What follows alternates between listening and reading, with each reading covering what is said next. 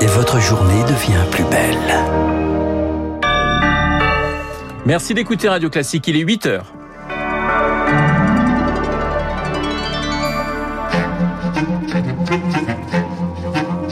7h, 9h, la matinale de Radio Classique avec Renaud Blanc. Après les annonces, le détail, on en sait plus sur les nouvelles mesures sanitaires et le tour de vis se confirme. C'en est bientôt fini des voitures essence et diesel. L'Union européenne accélère face au changement climatique. Et puis, les talibans poursuivent leur offensive en Afghanistan. La France appelle ses ressortissants à quitter le pays. Radio classique. Le journal de 8 heures présenté par Baptiste Gabory. Bonjour Baptiste. Bonjour Renaud, bonjour à tous. On en sait plus hein, sur l'application des règles sanitaires annoncées par Emmanuel Macron. Oui, l'avant-projet de loi a été transmis au Conseil d'État mardi soir. Il sera adopté en Conseil des ministres lundi prochain. Bonjour Eric Koch. Bonjour Baptiste, bonjour à tous. Le président donc avait tracé les grandes lignes lundi et la fermeté affichée donc en, son en ce début de semaine eh bien, se confirme. Oui, le pass sanitaire sera étendu au cinéma, restaurants, salles de sport, centres commerciaux, bref, quasiment partout. Et c'est valable autant pour les clients que pour les employés. Concrètement, il s'agira de présenter à l'entrée de ces lieux une preuve d'une vaccination complète, deux doses depuis au moins 14 jours, ou le résultat d'un test PCR ou antigénique négatif de moins de 48 heures. Cela prendra la forme d'un QR code format papier ou numérique attribué après chaque démarche médicale et il reviendra aux gérants de ces établissements de les scanner à l'entrée via l'application Tous Anti-Covid Vérif. À défaut, il risque jusqu'à 45 000 euros d'amende. Si tout en ordre, une alerte verte se déclenche. Si c'est rouge, l'entrée vous sera refusée. Les salariés qui ne satisferont pas ce contrôle risquent jusqu'au licenciement pour faute. La vaccination obligatoire figure également dans le texte et concerne tous les personnels soignants, mais aussi le transport sanitaire, les pompiers et les aides à domicile. Tous ont jusqu'au 15 septembre pour recevoir les deux doses. À défaut, ils risquent une suspension, voire le licenciement. Merci beaucoup, Eric Koch. Le texte sera débattu au Parlement la semaine prochaine. Et face à ces nouvelles mesures, 18 000 personnes selon le ministère de l'Intérieur ont manifesté hier en France. 2000 personnes notamment réunies à Paris. Quelques incidents en fin de manifestation à Annecy. Plusieurs personnes ont forcé le portail de la préfecture de Haute-Savoie avant de quitter les lieux avant l'intervention des forces de l'ordre. Alors un pass sanitaire bientôt presque indispensable, mais dont sont exclus certains expatriés français. Oui, bien malgré eux et alors même qu'ils souhaitent rentrer en France pour les vacances. Impossible d'obtenir le fameux QR code. C'est le cas de Christophe. Il vit au Maroc depuis 15 euh, ans. Il est totalement vacciné, mais avec le sérum chinois Sinopharm qui n'est pas reconnu par l'Union européenne. Quand je me suis vacciné, j'avais pas vraiment le choix. On m'a administré la dose qui était sur place, donc c'est le chinois, pas de bol. Ça met beaucoup de contraintes. Euh, donc mon ressenti par rapport à tout ça, c'est vivement qu'on tourne la page, reconnaissez tous les vaccins parce que là, ça n'a pas de sens. Voilà, moi, mon vaccin, il sert à rien puisque maintenant qu'en plus la France est passée pour le Maroc en pays à risque entre guillemets en plus de mon vaccin euh, chinois, il faut que à nouveau je fasse un test PCR pour rentrer au Maroc. Bref, tout ceci est bien compliqué. Propos recueillis par Léa Boutin-Rivière. En Espagne, plusieurs régions se referment progressivement, confrontées à une brutale explosion du nombre de cas de Covid-19.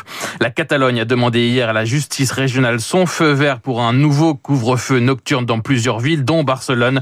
Une mesure similaire a été prise dans la région de Valence. 8h03 sur Radio Classique. Les voitures diesel ou essence bientôt au point mort. Bruxelles a présenté hier son plan de bataille face au réchauffement climatique. Objectif, réduire les émissions de gaz à effet de serre de 55% d'ici 2030. 12 textes sont sur la table, notamment donc euh, sur l'automobile. La Commission européenne veut ainsi interdire tout simplement la commercialisation des véhicules essence et diesel dès 2035. Une révolution à marche forcée. Le détail, Émilie Vallès. La vente de véhicules thermiques neufs sera certes interdite, mais vous pourrez toujours continuer à rouler avec votre véhicule essence ou diesel après 2035.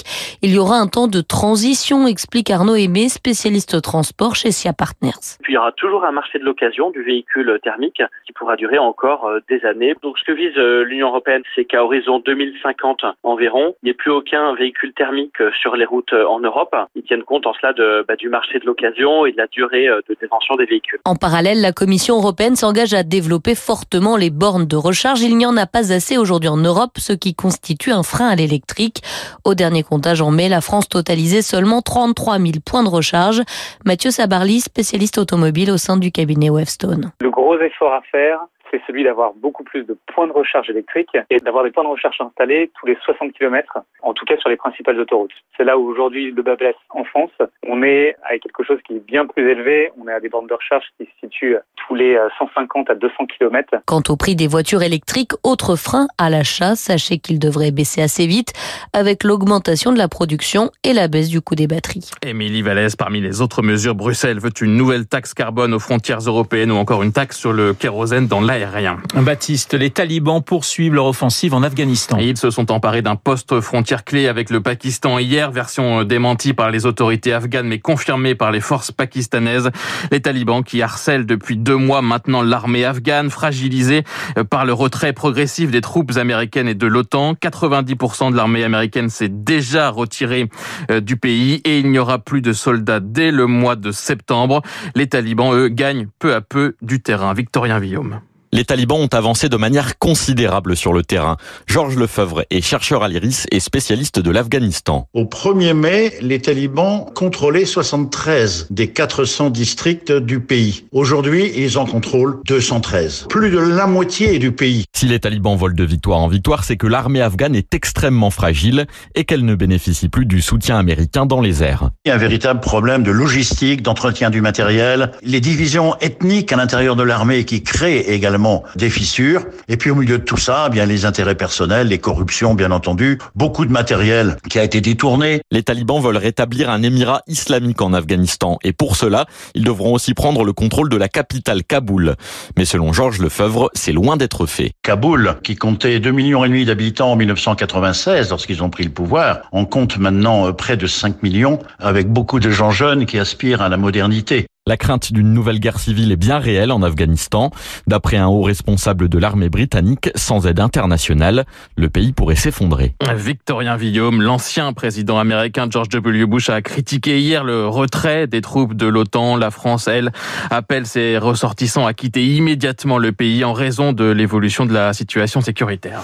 La situation justement en Afghanistan, on y reviendra avec mon invité juste après votre journal, mon invité Hubert Védrine, ancien ministre des Affaires étrangères. Baptiste, nous terminons avec la mort d'un très grand Christian Boltanski. Le Français est mort hier matin à l'âge de 76 ans. Christian euh, Boltanski, géant de l'art contemporain, décédé des suites d'une maladie. Le plasticien autodidacte avait travaillé toute sa vie, notamment sur la mémoire, la disparition. Une grande rétrospective lui avait été consacrée l'an dernier par le Centre Pompidou. On va l'écouter, il répondait en 2010 à cette question, avez-vous des ennemis? En gros, j'aime bien tout le monde. Tout le monde est merveilleux. C'est même un vrai problème d'ailleurs. C'est parce que tout le monde est tellement merveilleux qu'en fait, si on était raisonnable, on parlerait à tout le monde dans le métro, on embrasserait tout le monde. Seulement, on n'a pas le temps de faire ça. Parce qu'on on, finirait en asile de fous si on faisait ça. Mais chacun peut apporter tellement. Chacun peut m'apporter tellement.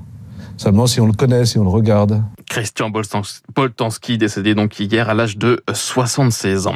Enfin, 18e étape aujourd'hui du Tour de France entre Pau et Luzardiden, étape qui sera suivie par le président Emmanuel Macron. Victoire hier du maillot jaune, le Slovène Tadej Pogacar au col du Portet. C'était la plus haute arrivée du Tour cette année. Voilà, le maillot jaune du journal de 8 heures s'appelle de Baptiste Gabory et il reviendra à 9 heures pour un prochain point d'actualité. Il est 8h08 sur l'antenne de Radio Classique. Dans un instant, Guillaume Tabar et son édito. Et puis mon invité, Hubert Védrine, ancien ministre des Affaires étrangères.